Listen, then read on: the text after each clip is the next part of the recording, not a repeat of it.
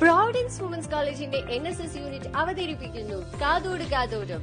ചെവി കൊള്ളാതെ പോയ വാക്കുകളും നിങ്ങൾ കേൾക്കാൻ കൊതിച്ച സാന്ത്വന സ്വരങ്ങളും പങ്കുവയ്ക്കാൻ ഞങ്ങളുണ്ട്. കാതോട് കാതോരം കേട്ടിരിക്കാം കൂട്ടിരിക്കാം ഒരു ചെറു പുഞ്ചിരിക്കാൻ. Hey guys welcome to another episode of കാതോട് കാതോരം. എല്ലാവരും പിന്നെയും ലോക്കായില്ലേ? സാരല്ല നമ്മുടെ നന്മയ്ക്ക് വേണ്ടി തന്നെയല്ലേ? Let's hope for the best കഴിഞ്ഞ ദിവസമാണല്ലോ ലോക ജൈവ വൈവിധ്യ ദിനം കടന്നുപോയത്. ആ ദിനത്തിന്റെ പ്രാധാന്യം ഈ ലോകത്തോട് തന്നെ വിളിച്ചു പറഞ്ഞ ലോകപ്രശസ്തനായ പ്രകൃതി സ്നേഹി സ്ത്രീകളുടെ ക്ഷേമത്തിനായി പ്രവർത്തന നിരയിലെ മുൻ തേരാളി. അതിലുപരി ഒരു നല്ല മനുഷ്യ സ്നേഹി സുന്ദർലാൽ ബഹുഗുണ കഴിഞ്ഞ ദിവസം കോവിഡ് ബാധിച്ച് ഈ ലോകത്തോട് വിട പറഞ്ഞു. നമ്മുടെ രാജ്യത്തിന് അതെന്നും ഒരു തീരാനഷ്ടവും വേദനയുമാണ്. അദ്ദേഹത്തിന്റെ ഓർമ്മകൾക്ക് മുൻപിൽ ഒരായിരം പൂച്ചെണ്ടുകൾ സമർപ്പിക്കുന്നു. This is Dinsha from B com This is Fida Fatima from Physics Department. This is Hilma from History Department. The solution of present day problems lie in the re establishment of a harmonious relationship between man and nature. To keep this relationship permanent, we will have to digest the definition of real development. Development is synonymous with culture. When we sublimate nature in a way that we achieve peace, happiness, prosperity, and ultimately fulfillment, along with satisfying our basic needs, we march towards culture. Fida നിനക്ക് ഈ വാക്കുകൾ ആരുടേതാന്ന് അറിയുമോ ഹിൽമ ഇത് സുന്ദർലാൽ ബഹുഗുണയുടെ വാക്കുകളല്ലേ സുന്ദർലാൽ ബഹുഗുണയെ പറയുമ്പോൾ എനിക്ക് ഓർമ്മ വരുന്നത് ആയിരത്തി തൊള്ളായിരത്തി എഴുപത്തി മൂന്നിൽ ഉത്തരാഖണ്ഡിലെ ചമോലി ജില്ലയിലെ കുറച്ച് സ്ത്രീകൾ മുൻകൈയെടുത്ത് നടത്തിയ ഒരു പ്രസ്ഥാനം ഉണ്ടായിരുന്നു. അതിന്റെ പേര് ചിപ്കോ പ്രസ്ഥാനം. വ്യവസായ ആവശ്യങ്ങൾക്കു വേണ്ടി മലനിരകളിലെ മരങ്ങൾ മുറിച്ചു മാറ്റുന്നത് തടയാൻ വേണ്ടിയിട്ടാണ് ആ സ്ത്രീകൾ ഈ പ്രസ്ഥാനം തുടങ്ങി വെച്ചത്. ഈ ചിപ്കോ പ്രസ്ഥാനം ഫലവത്താക്കാൻ സഹായകമായത് ബഹുഗുണയുടെ ഇടപെടലാണ്. നാല് പതിറ്റാണ്ടിലേറെ രാജ്യത്തെ പരിസ്ഥിതി സംരക്ഷണ ക്ഷേമങ്ങളുടെ മുൻനിലയിലായിരുന്നു സുന്ദർലാൽ. മുൻപ് ഫിദ സൂചിപ്പിച്ച പ്രസ്ഥാനത്തിന് അദ്ദേഹം നൽകിയ ഒരു മുദ്രാവാക്യമാണ് പരിസ്ഥിതിയാണ് ശാശ്വത സമ്പത്ത്. അതെ ഹിമാലയൻ ഗ്രാമങ്ങളിലൂടെ അയ്യായിരം കിലോമീറ്റർ അദ്ദേഹം യാത്ര നടത്തി. ലോക ശ്രദ്ധയാകർഷിച്ച അദ്ദേഹത്തിന്റെ ഈ യാത്ര അന്നത്തെ കേന്ദ്ര സർക്കാരിനെ സമ്മർദ്ദത്തിലാക്കി. മരങ്ങൾ മുറിക്കുന്നതിനു കർശന വ്യവസ്ഥ ബാധകമാക്കാൻ പ്രധാനമന്ത്രി ഇന്ദിരാഗാന്ധിയുടെ നിർദ്ദേശമുണ്ടായി. ഹിൽമ നിനക്കറിയോ? ആയിരത്തി തൊള്ളായിരത്തി എൺപത്തി ഒന്നിൽ പത്മശ്രീ നൽകി അദ്ദേഹത്തിനുള്ളിലെ അക്രമരഹിതമായിട്ടുള്ള സമരവീര്യം തണുപ്പിക്കാൻ വരെ അക്കാലത്തെ ഗവൺമെന്റ് ശ്രമിച്ചിട്ടുണ്ട്. ഫിദ അദ്ദേഹം ആ പത്മശ്രീ നിരസിക്കുകയാണ് ചെയ്തത്. എന്ത് അത്ഭുതമാണല്ലേ? ഇന്നെല്ലാവരും ആ ബഹുമതിക്കായി ശ്രമിക്കുമ്പോൾ അദ്ദേഹം പക്ഷേ ഫിദ അദ്ദേഹം പത്മഭൂഷൺ സ്വീകരിച്ചു. അതെ ഇദ്ദേഹം രണ്ടായിരത്തി ഒമ്പതിൽ പത്മവിഭൂഷൺ സ്വീകരിച്ചിട്ടുണ്ട്.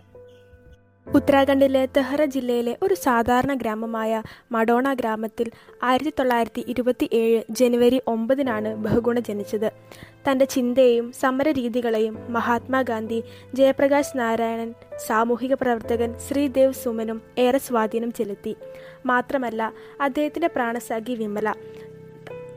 വിമലയുടെ പിന്തുണ ഇനി തനിക്ക് പല മേഖലകളിലും എത്തിപ്പിടിക്കാൻ കഴിയുമെന്ന് അദ്ദേഹത്തെ നിരന്തരം ഓർമ്മിപ്പിച്ചുകൊണ്ടേയിരുന്നു. തീർച്ചയായും. ഏതൊരു പുരുഷന്റെയും വിജയത്തിനു പിന്നിലും ഒരു സ്ത്രീയുണ്ട്.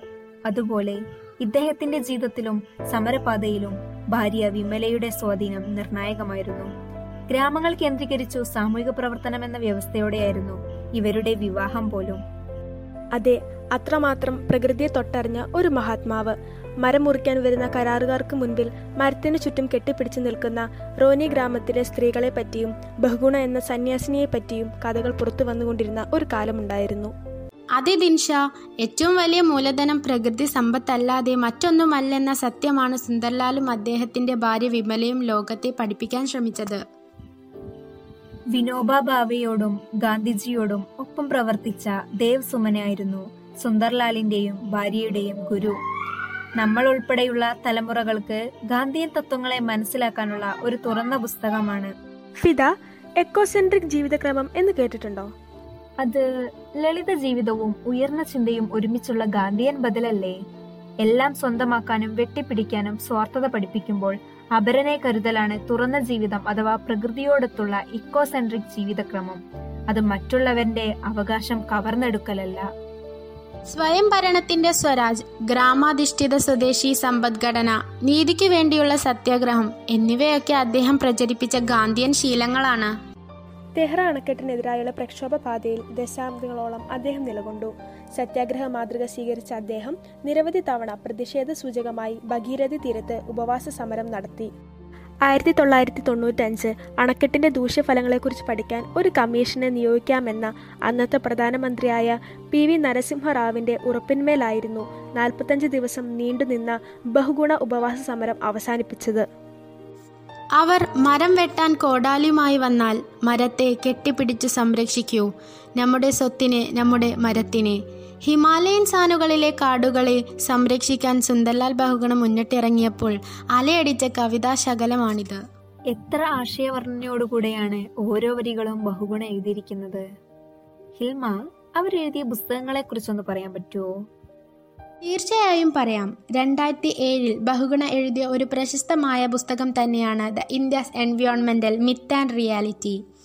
ഈ ഒരു പുസ്തകത്തിൽ നമ്മുടെ പരിസ്ഥിതിയെക്കുറിച്ച് വളരെ വ്യക്തമായി തന്നെ ബഹുഗുണ വിവരിച്ചിട്ടുണ്ട്. ഉപന്യാസമായിട്ടാണ് സുന്ദർലാൽ പരിസ്ഥിതിയെ വിവരിച്ചത്.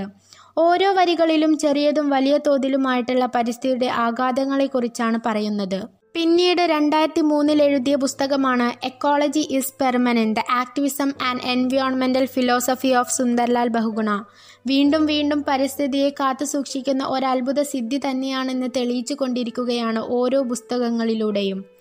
ചിപ്കോ പ്രസ്ഥാനത്തിന്റെ തലവനായും തെഹരി ഡാമിന്റെ പ്രശ്നത്തിൽ പ്രതിപക്ഷ രാജാവായും ഓരോ നിമിഷവും മുന്നേറി തന്നെയാണ് നിന്നത് എന്നതിന്റെ സൂചകമായി ഈ പുസ്തകത്തിൽ കാണാം. പിന്നീട് ഇറങ്ങിയ പുസ്തകമാണ് രണ്ടായിരത്തി ഒമ്പതിൽ ദ റോഡ് ടു സർവൈവൽ. ഇനിയും ചിപ്കോ പ്രസ്ഥാനത്തെക്കുറിച്ച് കൂടുതലായി അറിയണമെന്നുള്ളവർക്ക് ഉപകാരപ്പെടുന്ന ഒരു പുസ്തകം തന്നെയാണ് റോഡ് ടു സർവൈവൽ. എന്നാൽ പുസ്തകങ്ങളുടെ എണ്ണം തീരുന്നില്ല. ആയിരത്തി തൊള്ളായിരത്തി തൊണ്ണൂറ്റി രണ്ടിൽ environment crisis and sustainable development ആയും രണ്ടായിരത്തി ഏഴിൽ ധർത്തി കി പുക്കാറായും പരിസ്ഥിതിയുടെ സേവകൻ എന്നും മുന്നേറി തന്നെയാണ് നിൽക്കുന്നത്. ഫിദ നേരത്തെ പറഞ്ഞില്ലേ അദ്ദേഹം പത്മശ്രീ തിരസ്കരിച്ചെന്ന്? അത് തിരസ്കരിക്കുക മാത്രമല്ല കേട്ടോ കേൾക്കുന്ന ജനങ്ങളെല്ലാം ഒരിക്കലും മറക്കാത്ത വിധം ഒരു നല്ല മറുപടിയും അദ്ദേഹം നൽകി. അദ്ദേഹം പറഞ്ഞത് ഇങ്ങനെയാണ്. എനിക്കൊരു പുരസ്കാരം തരാൻ സർക്കാർ ആഗ്രഹിക്കുന്നുണ്ടെങ്കിൽ ആദ്യം വേണ്ടത് ഹിമാലയൻ പർവതനിരകളിൽ ആരും മരം മുറിക്കരുത് എന്ന് ഉത്തരവിറക്കുകയാണ്. അദ്ദേഹത്തിന്റെ വിയോഗത്തെ അനുസ്മരിക്കുന്ന ഈ വേളയിൽ മരങ്ങൾ കരയുന്നു ഒപ്പം മണ്ണും. മരത്തിലേക്ക് ചെവി ചേർത്ത് വെച്ച് പ്രകൃതിയെ സ്നേഹിക്കാനും മലകൾക്കും നദികൾക്കും പറയാനുള്ളത് കേൾക്കാനും പുതുതലമുറയെ പഠിപ്പിച്ച കാവലാളിനെയാണ് ഹിമാലയത്തിന് നഷ്ടമായിരിക്കുന്നത്.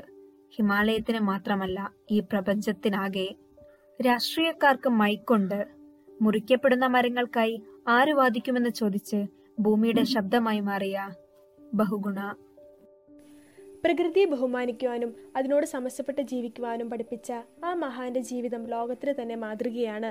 മരങ്ങൾക്ക് വേണ്ടി മരണം വരെ സത്യാഗ്രഹം പ്രഖ്യാപിച്ച സുന്ദർലാലിനെ പോലെ മറ്റൊരാളും ലോകത്തില്ല എന്നാണ് ട്രീ പ്രസ്ഥാനത്തിന്റെ സ്ഥാപകനായ റിച്ചാർഡ് ബർബേക്കർ ഒരിക്കൽ പറഞ്ഞത്. സുന്ദർലാൽ എന്നീ മഹാപുരുഷൻ നമുക്ക് ബാക്കി വെച്ചത് പ്രകൃതിക്ക് വേണ്ടിയുള്ള പോരാട്ടങ്ങളാണ്. നമ്മൾ എന്നും അദ്ദേഹത്തോട് നന്ദിയുള്ളവരായിരിക്കുകയും ഭാവിയെ മുൻപിൽ കണ്ടുള്ള പ്രകൃതി സംരക്ഷണവും അദ്ദേഹത്തിന്റെ ജീവിതശൈലിയും തുടർന്നുകൊണ്ട് പോവുകയും അങ്ങനെ മറ്റൊരു സുന്ദർലാലായി ജീവിക്കാൻ പരിശ്രമിക്കുകയും ചെയ്യാം. Stay tune for the next episode of കാതോട് കാതോരം.